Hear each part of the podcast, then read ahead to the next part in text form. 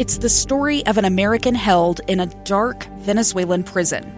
Then all of a sudden, they all kind of lined up. They pointed their guns at me. And this is the point where I thought, I'm going to die today. I'm Becky Bruce.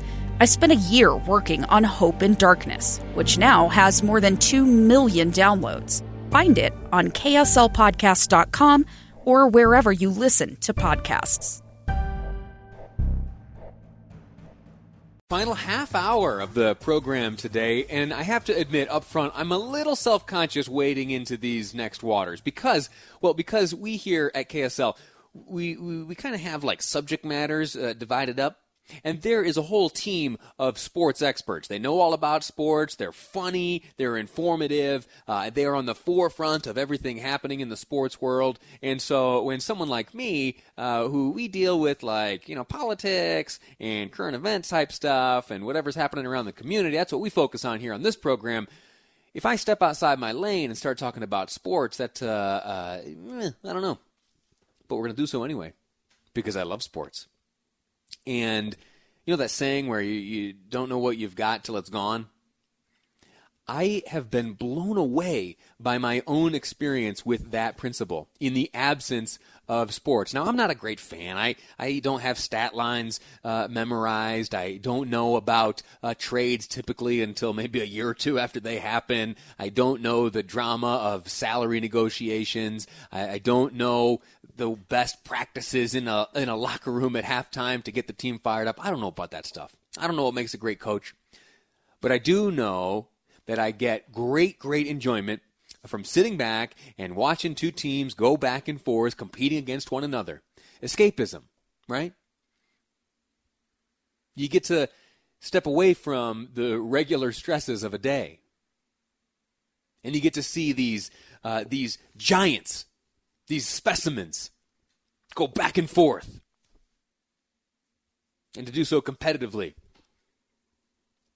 inspires me to become more athletic myself it's the olympics that really got me excited about running in fact yeah a, few years ago when i saw uh, some of the long distance runners i thought you know maybe i could do that it's not that expensive i could do it on my own you know, I, I don't have to worry about my self consciousness. I don't have to worry about an audience looking on. It doesn't require much hand eye coordination, something I certainly lack.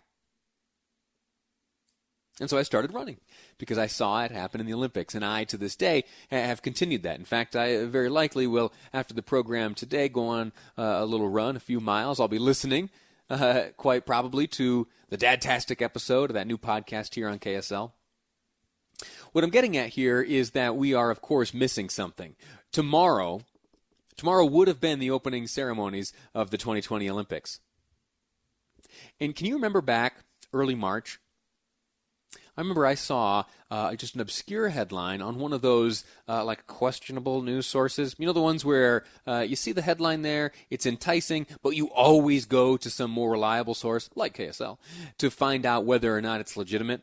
Well, I saw on one of those like questionable sources, I saw the speculation that there may be a cancellation of the Olympics. And I remember you and I discussed it. And the text messages that I got that day no, no joke. Uh, it was there were questions of me saying things like, uh, "Slow news day, Lee. not much happening in the world. Uh, bottom of the barrel, huh, Lee? In terms of topics, huh?" And I felt bad because at the time that was true. It was really true. At the end of a planning meeting, we had a, a segment still to fill, and I thought, "Hey, how about uh, how about that speculation about the Olympics? You think there's any chance the Olympics get canceled?" And everyone around me on the production team they laugh and say, "Nah, nah, that, come on, Lee, that's just absurd, right?" uh, but we, we we crammed it in there anyway, and you and I discussed it, and lo and behold, here we are on the eve of what would have been the dawn of the Olympic ceremonies we are without the Olympics. And right now we uh, we're on the eve of, of baseball starting back up. That's wonderful. I haven't, uh, if I'm honest, been a big baseball fan over the years, but shoot, if it's on TV, I'll be watching it. I'm ready for sports to be back. I'm ready. I'm, I'm exceptionally ready for uh, what is coming up in about a week from now when the real games get underway down there in Orlando, Florida, in this NBA bubble. I watched some of these exhibition games. Great athleticism on display. I share all that with you uh, to let you know that uh, that sports are important. Sports have a real role, I think, in our lives and I think that uh, that they serve a wonderful purpose in giving us a break uh, from what are the realities of our own life. We get to fantasize about hitting that uh, the home run to win it all, or scoring the touchdown to win it all, or uh, sinking the buzzer beater to win it all. It takes a lot to cancel sports. Takes a lot. In the Deseret News right now, there is a column put together by Doug Robinson. I'll share it on my uh, Facebook page uh, if you would go check it out there.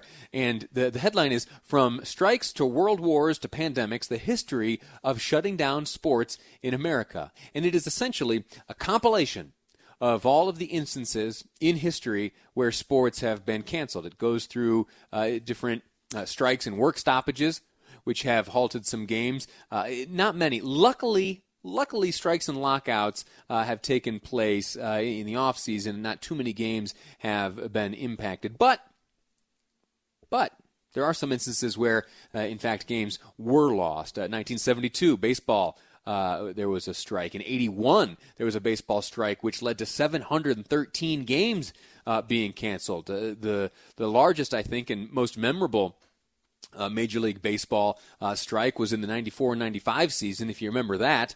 Uh, almost a thousand games were canceled, including the entire 1994 postseason.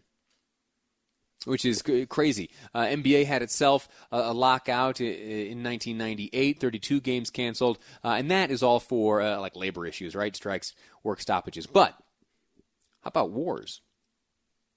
Yeah, wars have brought Olympics to an end before. 1916, uh, Berlin Games.